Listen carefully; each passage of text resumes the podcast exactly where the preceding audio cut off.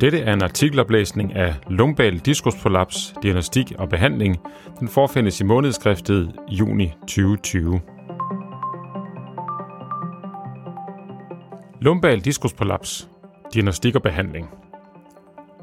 Lændesmerter er hyppige i almen praksis, men hvordan finder vi de patienter, som har lumbal diskusprolaps som årsag?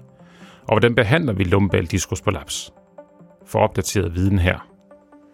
Artiklen er skrevet af Rikke Kryer Jensen, Søren O'Neill, Per Kær, Jens Søndergaard, Rune Mygin Mirits og Alice Kongsted. Introduktion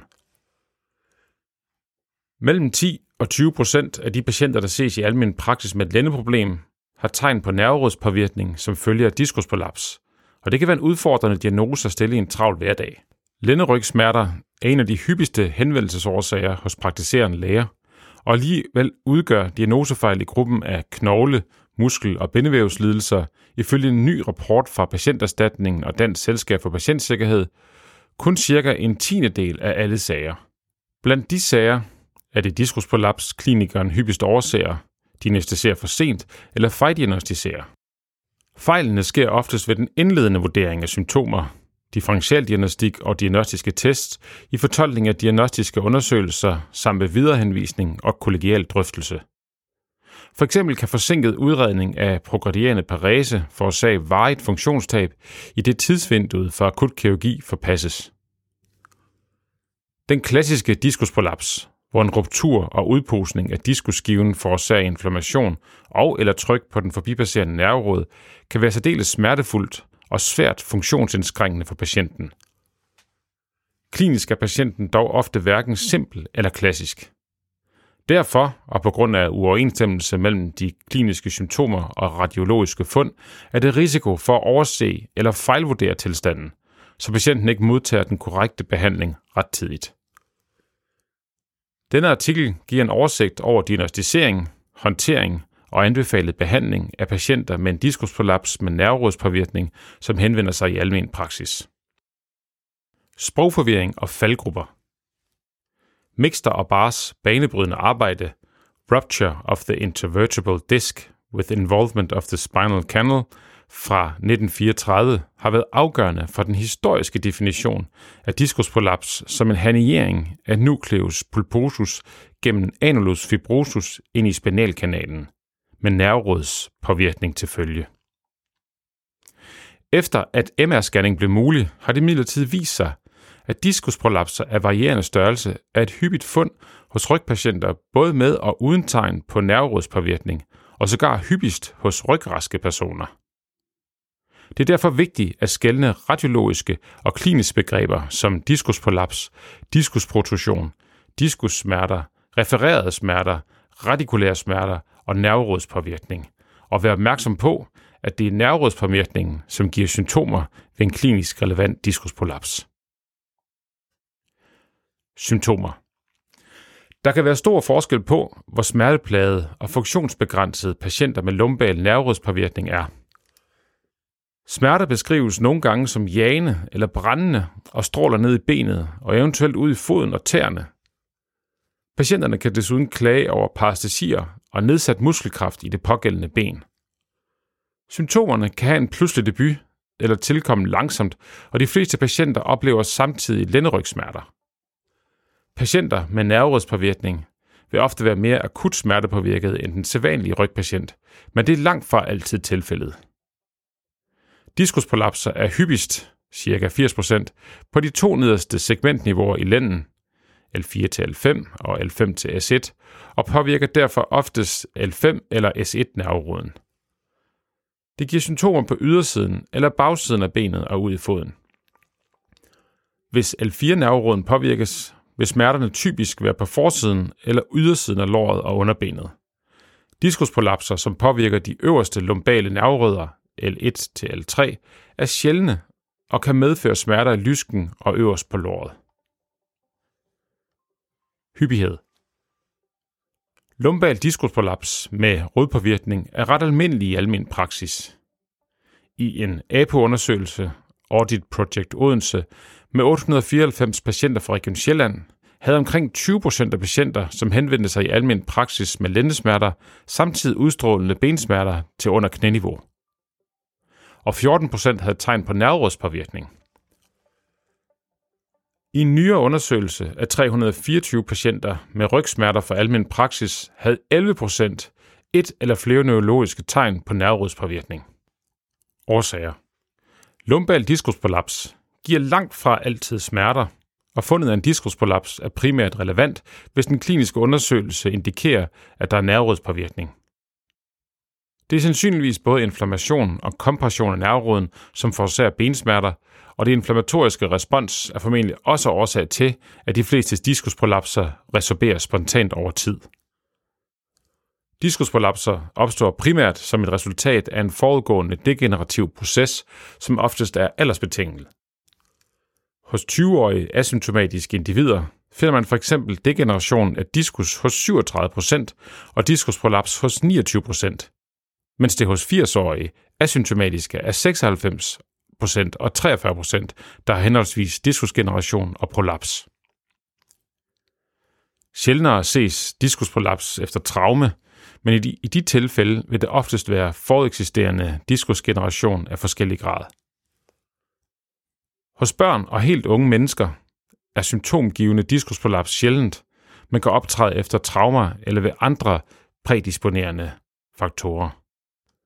Langt den hyppigste årsag til lumbal rødpåvirkning er diskusprolaps, men rødpåvirkningen kan også forårsages af degenerativ foraminal stenose og sjældnere bløddelstenose på grund af syster, spontan spinal epidural blødning eller tumorer.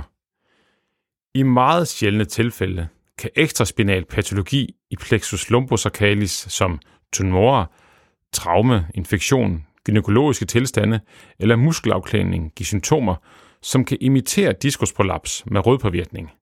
I det følgende fokuseres på nerverødpåvirkning forårsaget af diskusprolaps. Der er ikke identificeret stærke prædiktorer for diskusprolaps, men det systematiske review har identificeret rygning, overvægt og manuelt arbejde som risikofaktorer fra førstegangsepisode af diskusprolaps med rødpåvirkning.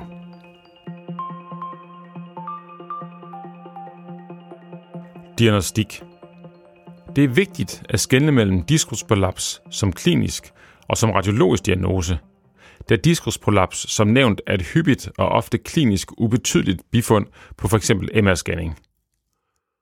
Er der allerede påvist diskusprolaps på en MR-scanning, består udfordringen for klinikeren i at vurdere, om den har klinisk betydning eller ej.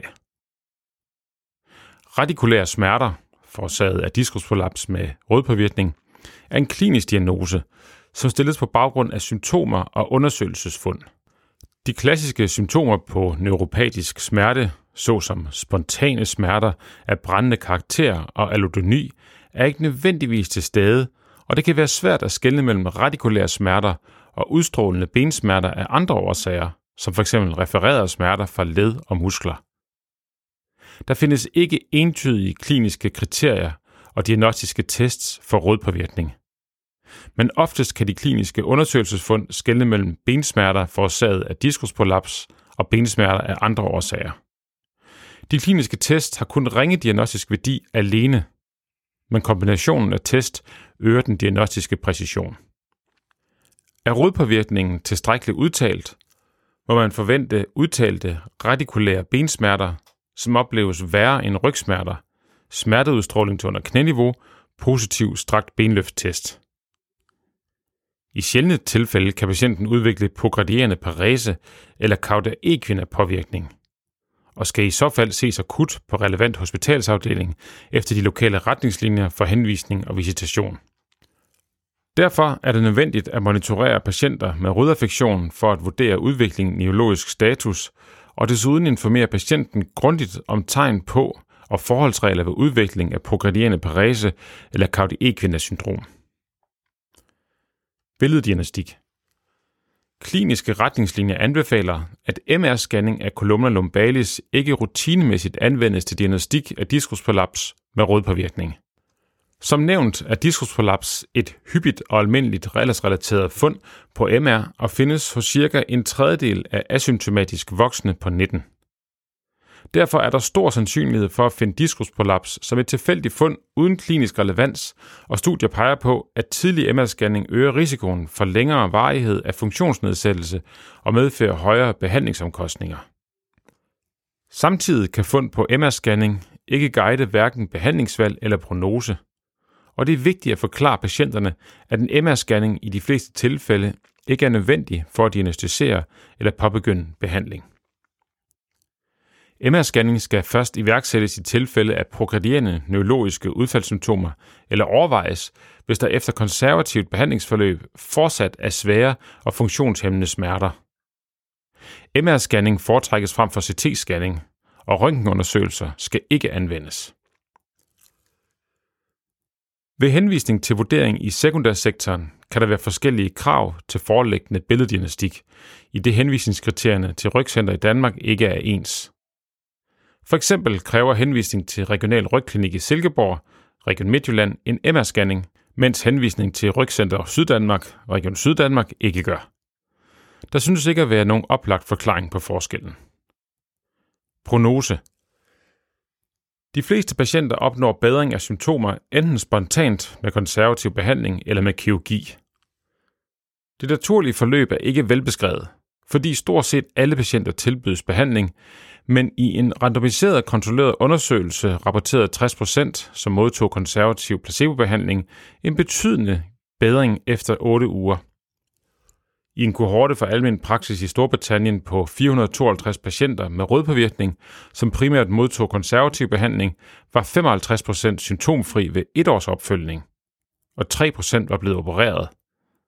Hverken sværhedsgraden eller varigheden af symptomerne fund på MR-scanning eller patienternes øvrige karakteristika synes at prædiktere, om patienterne opnår effekt af et konservativt behandlingsforløb. Konservativ behandling Konservativ behandling er første valg ifølge både danske og internationale kliniske retningslinjer for behandling af diskusprolaps med nerverådspåvirkning.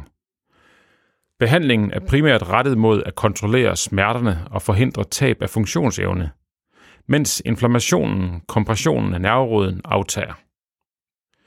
Information Information og vejledning om tilstanden og den forventede prognose anses som et af de væsentligste behandlingstiltag. Da prognosen ofte er god, skal patienter forsikres om, at symptomerne normalt bedres med tiden. I den akutte fase bør de tilskyndes til aktiv aflastning – det vil sige, at patienterne bør undgå aktiviteter, som forværrer bensmerterne, men samtidig så vidt muligt forblive aktive og undgå sengeleje, så tilstanden påvirker dagligdagen så lidt som muligt. Desforuden bør patienten informeres om tegn på og forholdsregler ved progredierende neurologiske udfaldssymptomer, herunder cauda equina symptom. Øvelser og manuel behandling. Information og vejledning kan ikke altid stå alene, og bør i så fald kombineres med øvelser, træning og manuel behandling tilpasset den enkelte patient. Det er vigtigt fortløbende at tage hensyn til eventuel provokation af de radikulære gener og tilpasse behandlingen derefter. Henvisning til behandling hos fysioterapeut eller prolapspakkeforløb hos kiropraktorer kan overvejes alt efter patienternes præference. Der synes ikke at være en bestemt type træning, som er mere effektiv end andre. Akupunktur, dry needling, traktion og forskellige former for elektroterapi anbefales ikke. Medicin. Der er sparsom evidens i forhold til effekten af smertestillende medicin til patienter med nerverådspåvirkning, og bivirkningsprofilen for de enkelte præparater skal med i overvejelserne. Hvis der afprøves smertestillende medicin, er det vigtigt at informere patienten om fordele og ulemper, og der anbefales en individualiseret behandlingsplan med planlagte opfølgninger, hvor smertestillende medicin forsøges anvendt i begrænset omfang og i kortest mulige perioder. Medicinsk behandling bør følge de generelle anbefalinger fra Institut for Rationel Farmakoterapi under hensyntagen til, at der ikke er dokumenteret effekt på radikulære smerter af almindeligt anvendte præparater. Et systematisk review omhandlende effekten af smertestillende medicin til patienter med nerverådspåvirkning fandt, at NSAID, opioider, antikonvulsiva og benzodiazepiner ikke har vist bedre effekt end placebo. Systemiske kortikosteroider og antidepressiva har vist modstridende resultater, og paracetamol er ikke undersøgt. ekstraforminal glukokortikoid injektion bør følge de danske nationale kliniske retningslinjer kun anvendes efter nøje overvejelser, da effekten er både beskeden og kortvarig. Kirurgisk behandling Henvisning til ambulant kirurgisk vurdering anbefales, hvis der efter 12 uger fortsat er svære og funktionshemmende smerter trods relevant konservativ behandling. Der skal i så fald rekvireres en MR-scanning for at bekræfte nerverådspåvirkning svarende til patientens symptomudbredelse og afkræfte anden årsag til symptomerne, hvor henvisning til anden afdeling vil være relevant. Vedvarende smerter er den hyppigste årsag til henvisning til kirurgisk vurdering. Kirurgi giver hurtigere lindring af bensmerter og bedring af fysisk funktion sammenlignet med konservativ behandling. Men ved både 1- og 2-års opfølgning er der ingen forskel på effekterne. En ny undersøgelse af danske førstegangsopererede prolapspatienter viste, at omkring 10% bliver reopereret på grund af reprolaps inden for et år efter første operation. Opsummering Diskusprolaps med nadrådspåvirkning er en klinisk diagnose, som stilles ud fra anamnesen og den kliniske undersøgelse. MR-scanning er som oftest ikke nødvendig, og langt de fleste patienter har en god prognose. Den primære behandling består af information, vejledning og monitorering, samt tilbud om konservative behandlingstiltag som øvelser, træning og manuel behandling. Smertestillende medicin synes kun at have begrænset effekt, Kirurgisk vurdering er akut indiceret ved progredierende neurologiske udfald og bør desuden overvejes, hvis der ikke er effekt af konservativ behandling, og patienten fortsat har betydelige smerter og funktionsnedsættelse efter 12 uger.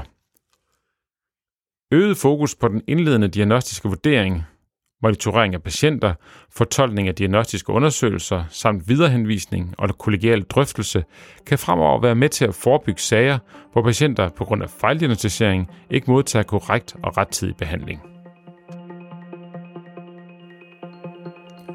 Hovedbudskaber Diskusprolaps med nerverådspåvirkning, radikulopati, er en klinisk diagnose, som baseres på sygehistorien og den kliniske undersøgelse – MR-scanning er kun nødvendig, hvis patienten påtænkes henvist til sekundærsektoren.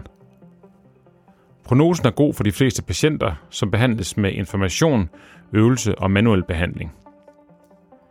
Kirurgisk vurdering er injiceret efter 12 uger ved fortsat svære og funktionshæmmende smerter trods relevant konservativ behandling. Akut udredning er indiceret ved mistanke om Caudy eller progredierende parese. Artiklen forfindes i månedskriftet juni 2020, og der hører en del illustrationer med. Artiklen er oplæst af redaktør Christian Føds.